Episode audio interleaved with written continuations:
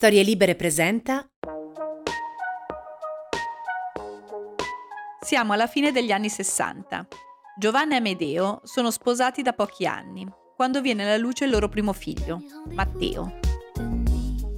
Due anni dopo sarà la volta di Sara e infine Francesco. La gestione e la cura di tre figli è molto impegnativa ed onerosa in termini di tempo quindi Giovanna, in accordo con il marito, decide di lasciare il suo lavoro di insegnante per dedicarsi totalmente alla famiglia. Il marito, Amedeo, si dedica anima e corpo al lavoro. L'impegno professionale, però, non è ripagato dal riconoscimento e dalla soddisfazione a cui Amedeo ambisce da sempre. La proposta di assunzione in una grande azienda a 150 km da casa è la sua grande occasione. La sua grande occasione, non certo quella della famiglia, che viene stravolta dal trasloco in un'altra città, senza diritto di replica.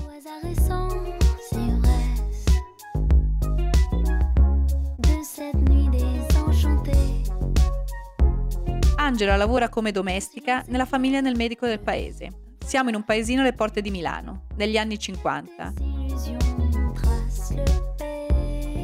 Ogni sera torna dai suoi genitori, gli stessi genitori che decideranno di allontanarla da casa non appena scopriranno che la loro bambina aspetta un figlio. Perché allontanarla? Perché in paese tutti sanno che il padre è rispettato medico, regolarmente sposato.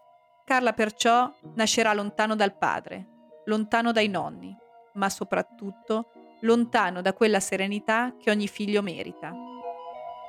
Angela si scontrerà con un mondo che giudicherà per sempre sua figlia come una bastarda, una bastarda senza padre.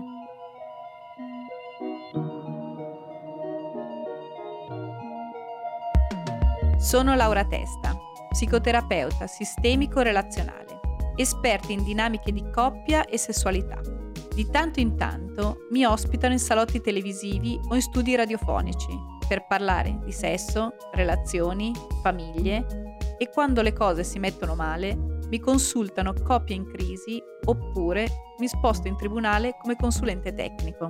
Di questo parleremo in Le regole dell'amore, il sesso, le coppie, le norme, la società.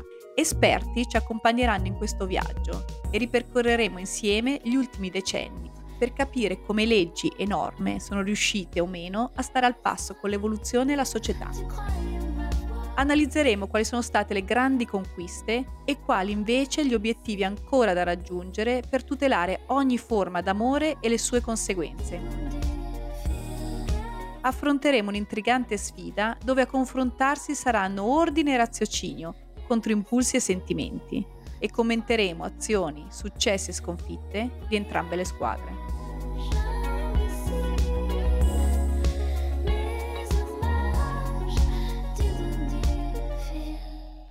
La legge sul diritto di famiglia, che nel 1975 ha rivoluzionato in Italia la considerazione della donna nei rapporti matrimoniali e familiari, è il delicato tema di cui parleremo in questo episodio. Il compromesso, lo abbiamo ricordato più volte, è uno dei pilastri del funzionamento di una relazione, di una coppia e di una famiglia. La famiglia, in quanto universo che racchiude ogni aspetto della vita quotidiana, dal sostentamento economico all'educazione dei figli, dalla sessualità alla gestione del tempo libero, solitamente riesce ad autoregolamentarsi grazie al continuo confronto e accordo fra le due parti, i due coniugi. Non tutto ovviamente può e deve essere concordato e quindi anche all'interno della sfera privata familiare esistono dei diritti inviolabili che nemmeno le peculiarità di legami affettivi profondi possono ridisegnare. Con la riforma del diritto di famiglia nel 1975, i nostri principi costituzionali hanno finalmente trovato applicazione anche all'interno delle mura domestiche. Fino ad allora, ricordiamolo, era in vigore il diritto codificato nel 1942, che riconosceva la figura del capofamiglia. Quindi subordinava la moglie al marito, sia dal punto di vista economico che sociale e genitoriale. La moglie ed i figli erano una sorta di proprietà del marito e per legge a lui dovevano sottostare. La famiglia non è un'azienda, non è un feudo e non è neanche una nave militare. La famiglia è un nucleo sociale di individui legati da rapporti affettivi e non può avere un padrone, un capo, un comandante che può disporre secondo il proprio volere. Dall'entrata in vigore del diritto di famiglia è così, ma per Giovanna e per i suoi figli la storia è andata diversamente. Vediamo come. Siamo a Legnano, a 30 km circa ad ovest di Milano. È il 1965 e in un bell'appartamento affacciato sul fiume Olona abita la famiglia di Giovanna. Amedeo è suo marito, poi c'è Matteo, di anni 14, Sara, di 12 e in ultimo per età c'è Francesco, lui ha 10 anni. Giovanna ha studiato, ha fatto le magistrali ed ha insegnato con tanta passione per qualche anno in una scuola elementare, appena fuori Legnano. È stata un'esperienza davvero entusiasmante fare la maestra. Era brava, le dicevano, e per la prima volta nella sua vita si era trovata ad avere uno stipendio tutto suo, guadagnato con competenza e dedizione. Ovviamente in casa c'era un'unica cassa, gestita da Amedeo, e il suo stipendio diventava subito sostentamento per la coppia. Giovanna ne era felice, era felice di sentirsi ancor più utile alla sua famiglia. A un paio d'anni dal matrimonio nasce Matteo. A seguire arriva Sara. Giovanna decide, insieme con il marito, che lei lascerà il lavoro per dedicarsi esclusivamente alla casa e ai figli. Del resto Amedeo è sempre impegnato in ufficio ed essendo molto ambizioso punta a fare carriera. A questo punto nasce anche Francesco. Dopo i bellissimi, quanto impegnativi cambiamenti che le nascite dei tre bambini hanno portato nella sua vita, Giovanna ritiene di aver raggiunto un equilibrio. A volte le manca il lavoro di maestra, ma non lo fa pesare. Il suo impegno ora è quello di fare la mamma e la moglie, e le riesce anche bene. Segue i figli con grande attenzione, nelle loro attività scolastiche, all'oratorio e partecipa attivamente alle iniziative che coinvolgono i genitori. Il poco tempo libero che le rimane lo trascorre a fare compagnia alla madre anziana, che per comodità si è trasferita in un appartamento proprio a pochi isolati da loro. Una vita piena. I ragazzi felici e ben inseriti nel contesto in cui abitano. Poi c'è Amedeo. Lui non sembra così felice. Almeno, in casa non lo dimostra.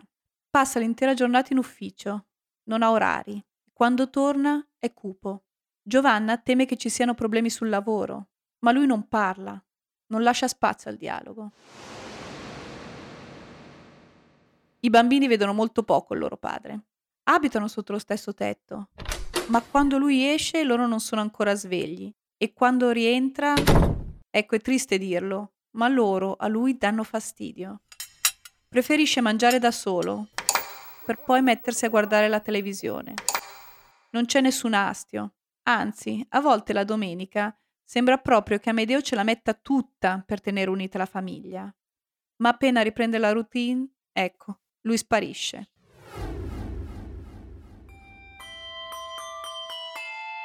Pomeriggio della vigilia di Natale, Amedeo torna stranamente raggiante dall'ufficio. Raduna tutta la famiglia e comunica mi hanno assunto, mi hanno assunto alla Fiat. Finalmente mi hanno accettato. Farò un lavoro di grande responsabilità. Ci trasferiamo tutti a Torino. Sarà bellissimo. Ci sarà da lavorare tanto, lo so, ma sono entusiasta. Festeggiamo. È strano. È strano come a volte gli spigoli delle labbra si invertano. Proprio quelli che stavano sempre girati all'ingiù ora salgono e quelli che se ne stavano all'insù sono cascati. Così è successo a Giovanna e ai suoi tre figli. I primi a reagire sono stati Matteo e Sara. Hanno categoricamente escluso di abbandonare i loro amici per trasferirsi in una città sconosciuta, lontanissima e sicuramente triste. Il padre non sembra nemmeno averli sentiti. Giovanna, Giovanna con la morte nel cuore ha cercato di mediare. Ha fatto i complimenti al marito e gli ha detto: Poi ne parliamo, vero? Quel poi non c'è mai stato. Amedeo ha fatto capire subito che non c'era niente da discutere. Lui e la sua famiglia si sarebbero trasferiti. Punto. Del resto spetta a lui decidere. Lo dice addirittura la legge.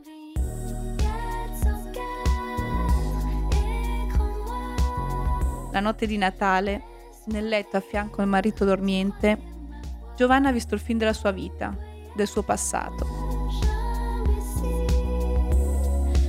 Le immagini come proiettate sul soffitto che disegnavano lei alle elementari, lei che teneva per mano Matteo, lei che parlava con una mamma, lei di fronte agli occhi delusi della madre mentre cercava di giustificare questo abbandono. Sola, soffocata da una legge arcaica, si è vista caricare sull'auto destinazione Torino, come se fosse una valigia, non una moglie.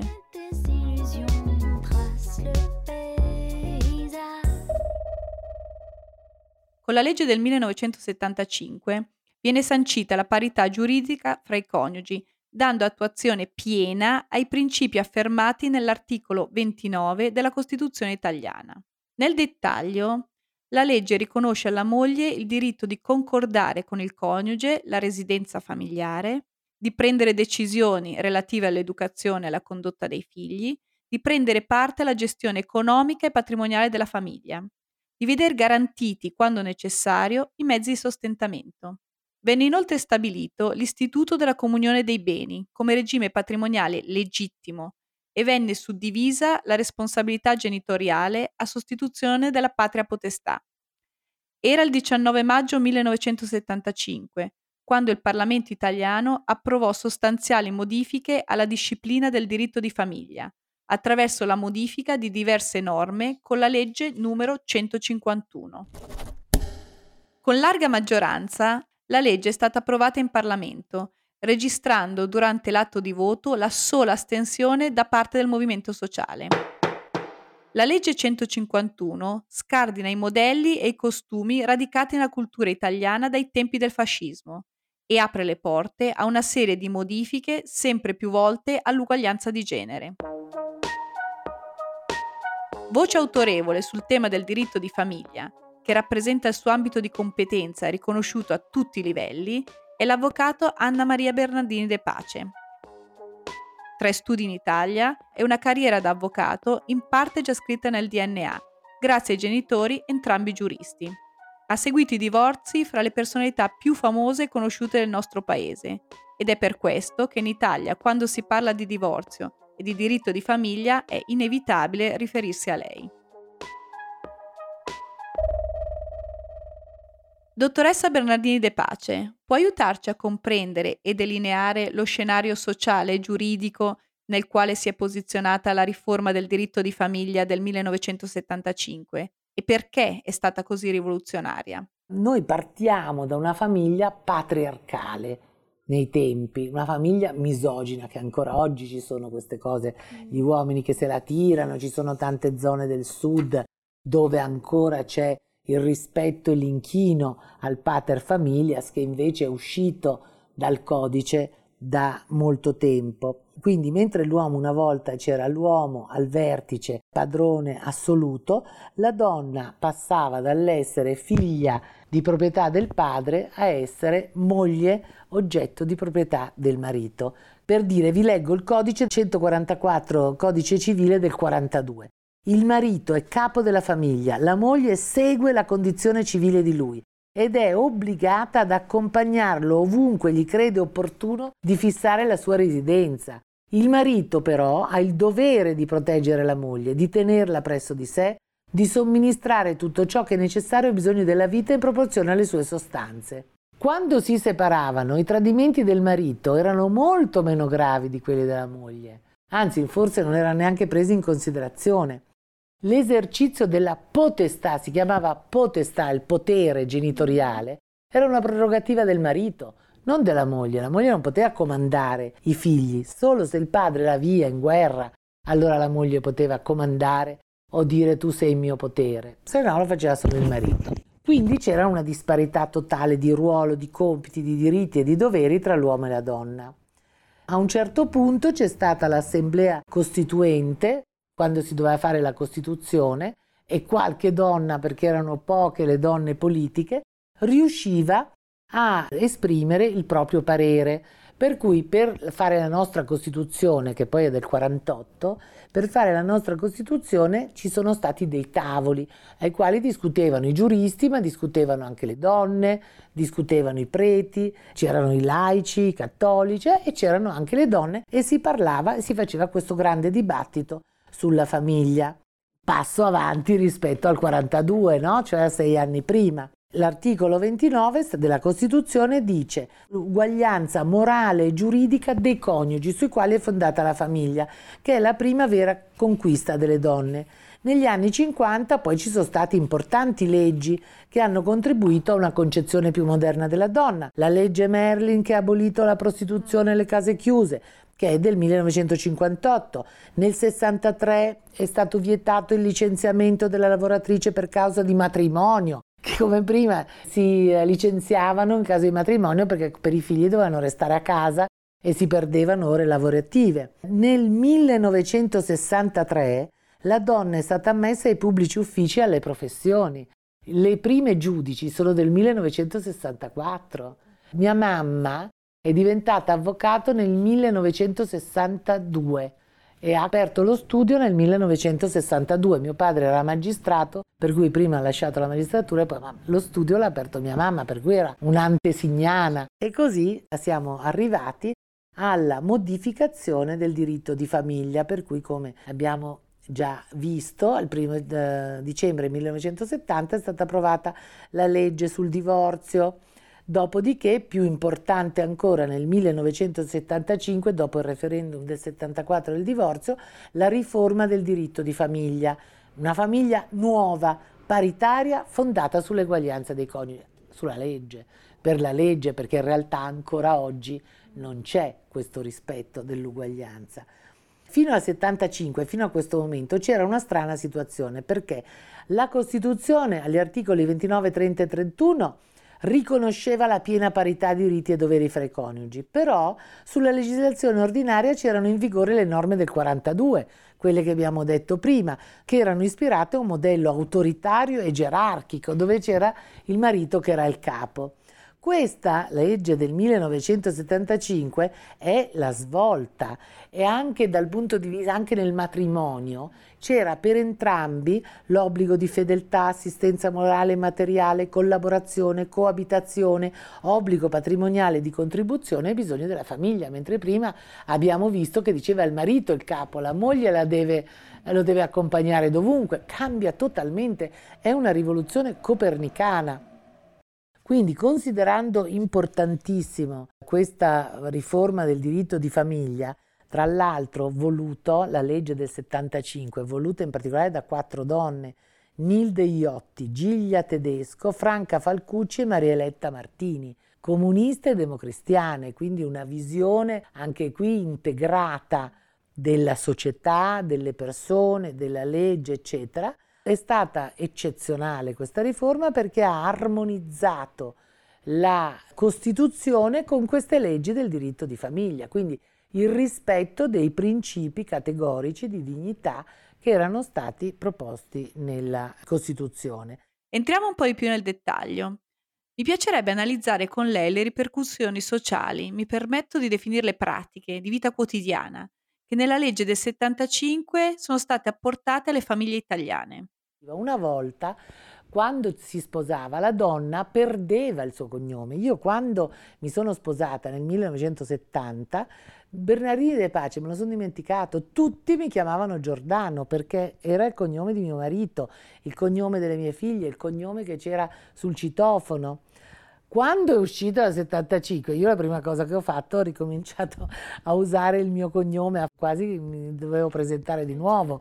Però ho vissuto questa cosa perché col 75 la donna aggiunge il suo cognome a quello del marito, non lo perde come prima lo si perdeva.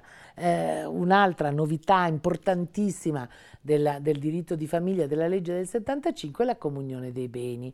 Anche qui le donne hanno sbagliato tutto, perché la comunione dei beni è stata voluta proprio a tutela delle donne che stavano a casa e che si occupavano dei figli. Invece perché si vergognavano di, si vergognano di parlare di denaro. Invece bisogna parlare, meglio parlare di denaro prima del matrimonio, così capisci subito con chi ha a che fare, piuttosto che alla separazione dove si parla solo di denaro. È stata fatta perché tutto quello che il marito guadagnava così andava diviso in due, il conto risparmio era in comune, l'acquisto degli immobili era in comune, lei stava a casa, lavorava, si occupava dei figli, rinunciava alla carriera, però metà dei guadagni mobili e immobili del marito li avrebbe eh, avuti. Invece le donne per fare quelle che dicono ah ma a me il denaro mi dicono sì sì separazione separazione no marito. Alcune si sono lasciate ingannare no perché è un rischio perché poi vengono da te a chiedere i soldi. Se io fallisco che non è vero perché comunque si proteggono i soldi che sono nell'interesse della famiglia.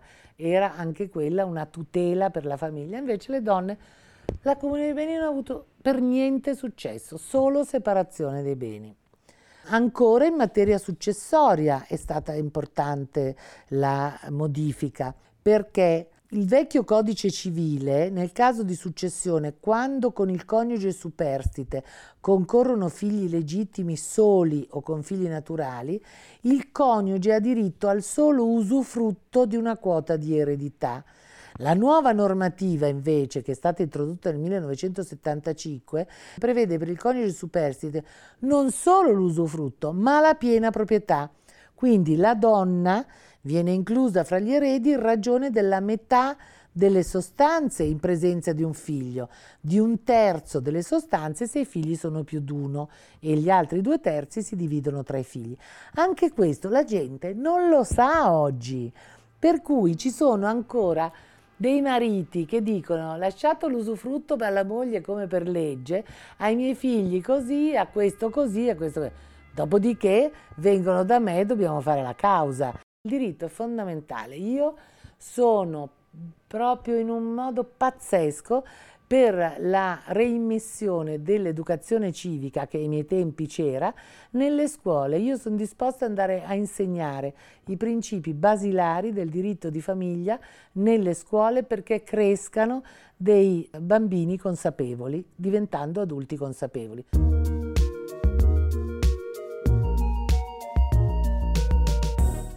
Abbiamo parlato di ripercussioni che la legge sul diritto di famiglia ha avuto sulla società e lo abbiamo fatto a partire dagli articoli della legge.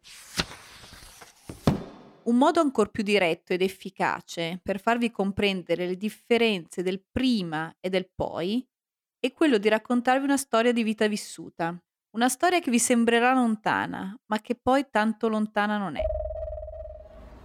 Siamo nel 1954, in un paese della pianura padana, a tre fermate di treno da Milano. A tre fermate di treno da quella città che sta illuminando l'Italia, sia per le conquiste in campo industriale che per la ricerca di nuove forme di convivenza civile. In questo paese della pianura padana abita Angela. Angela è una ragazza davvero bella. Non è possibile incrociarla senza girarsi a guardarla. Angela è molto giovane, ha solo 16 anni e lavora come domestica nell'abitazione del medico del paese. Lavora di giorno e la sera rientra a casa ai suoi genitori.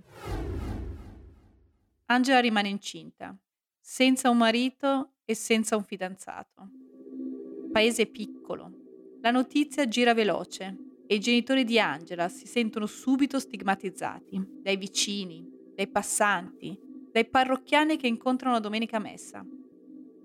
Lo scandalo di cui si sentono protagonisti è più forte dell'amore per la loro figlia e così Angela viene allontanata.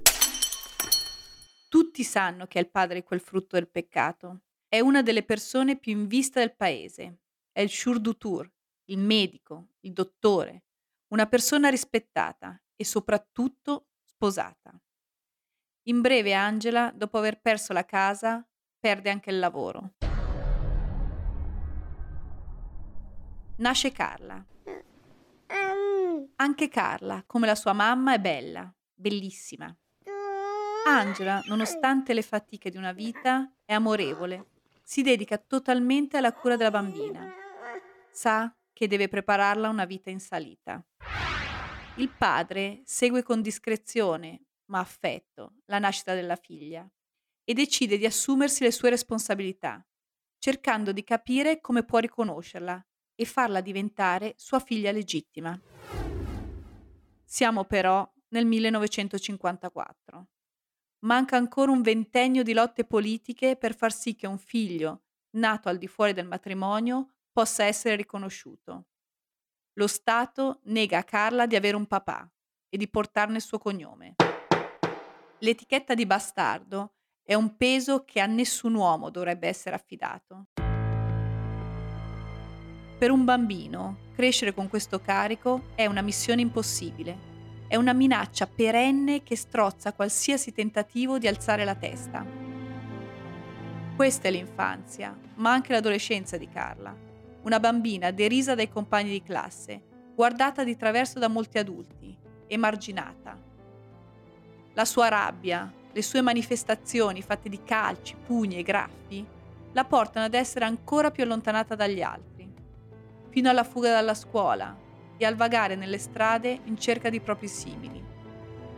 Ragazzi con i quali riconoscersi tra i bastardi.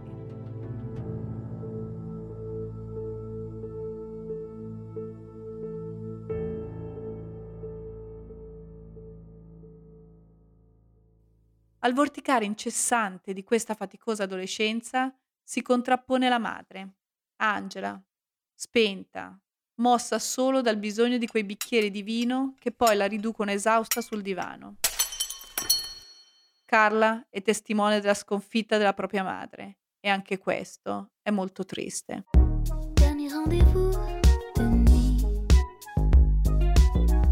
Sullo sfondo c'è un padre negato. La storia non dice se e come abbia sostenuto economicamente la crescita di Carla. Il fatto è che anche lui, uomo colto, socialmente riconosciuto, influente, è uscito sconfitto. È lo spettatore muto di una storia difficile.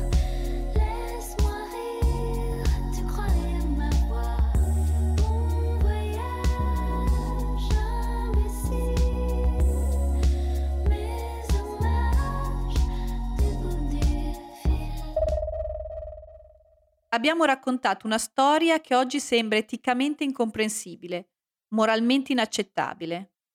O forse no. Non è così intollerabile per tutti, ma per fortuna ora lo è per la legge, seppur da pochi decenni.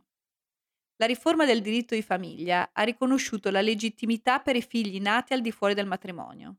Avvocato Bernardini De Pace, può spiegarci cosa ha significato questo cambiamento? La legge del 2012, che secondo me in questa situazione non possiamo non ricordare, che eh, è una legge per cui il figlio è unico, l'unicità del figlio, lo status è unico, sia che sei figlio di una coppia sposata, sia che sei figlio di una coppia non sposata, sia che sei figlio di uno solo, sia che sei figlio, eccetera. Sei sempre figlio e ciascuno ha gli stessi diritti, sia nato dal matrimonio che fuori dal matrimonio, e i parenti dell'uno e dell'altro dei genitori diventano parenti anche se non si è sposati.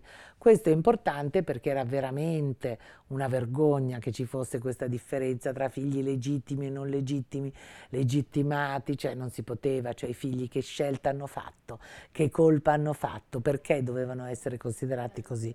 E questa secondo me eh, è una cosa giusta, così come è giusto che entrambi i genitori debbano partecipare al mantenimento dei figli, però si ragiona che se una madre accudisce di più un figlio e non lavora è come se lo mantenesse economicamente, perché c'è un'altra eh, norma di legge che nasce sempre dalla, eh, famiglia, dalla, riforma del diritto di famiglia del 1975, che il lavoro casalingo ha lo stesso valore del lavoro produttivo di reddito e quindi si è sullo stesso piano. Tanto che i giudici quando stabiliscono gli assegni di mantenimento anche eh, quando entrambi i genitori lavorano, dicono sì, però la mamma lo tiene due terzi del mese, il papà un terzo, quindi non è che la mamma deve versare lo stesso ammontare di assegno che versa il papà, perché il suo lavoro casalingo, fisico, lava, vesti, fa la colazione, porta a scuola, ha lo stesso valore di, eh, eh, del denaro, ha un valore monetizzabile e quindi è giusto che si valorizzi. Abbiamo parlato dell'importanza della legge sul diritto di famiglia e dell'evoluzione sociale a cui ha contribuito dal 1975 ad oggi. Sappiamo bene però che la società cambia a ritmi più veloci del sistema legislativo, che spesso arranca per stare al passo. Concluderei chiedendole quindi che cosa c'è ancora da fare secondo lei per tutelare al meglio il diritto di famiglia. Allora, secondo me c'è prima di tutto da insegnare, da trasmettere, da insegnare, che sembra una fesseria, ma è una cosa importantissima, perché io sono convinta che quando tutte le donne e tutti gli uomini, perché gli uomini non lo sanno, loro hanno una mentalità passata di padre in figlio, non hanno una mentalità passata da un codice all'altro. Ci sono stati tanti cambiamenti in questi anni, ogni anno qualcuno, cioè noi stessi nel mio studio, le mie praticanti, siamo sempre lì che studiamo. Quindi prima di tutto da insegnare. Poi due cose io le ritengo importanti, magari ce ne sono ancora di più importanti. Tre.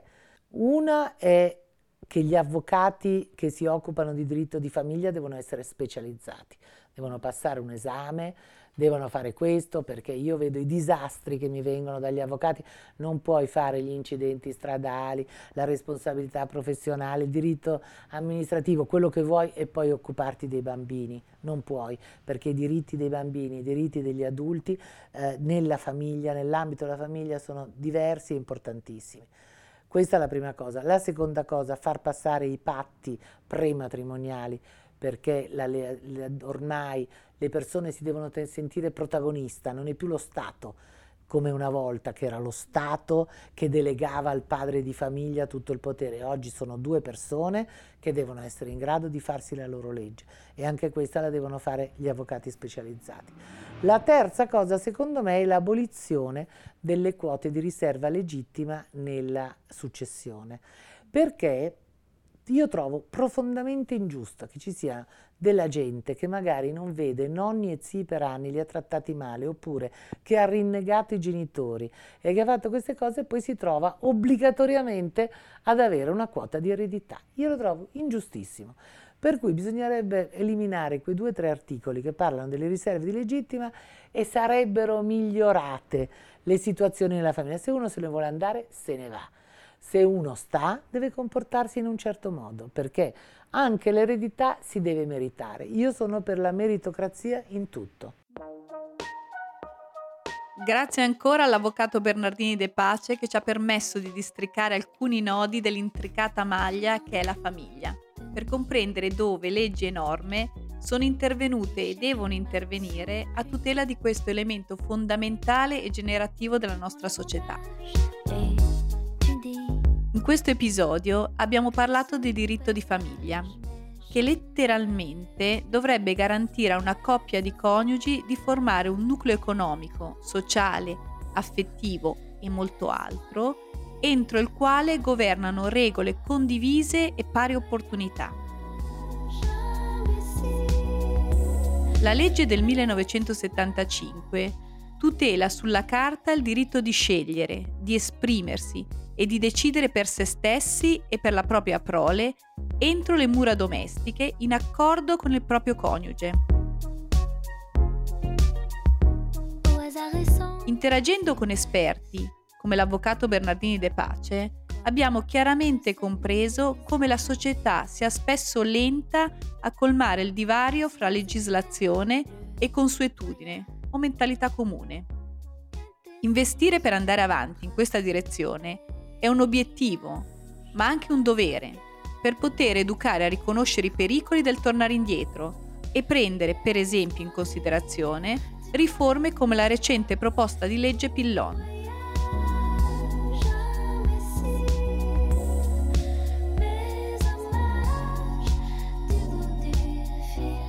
Questo era Le regole dell'amore, scritto da me, Laura Testa e da Elena Isella. Vi guideremo attraverso questo viaggio fra le leggi e le norme che hanno modificato negli anni la coppia e la famiglia. Continuate a seguirci su storielibere.fm.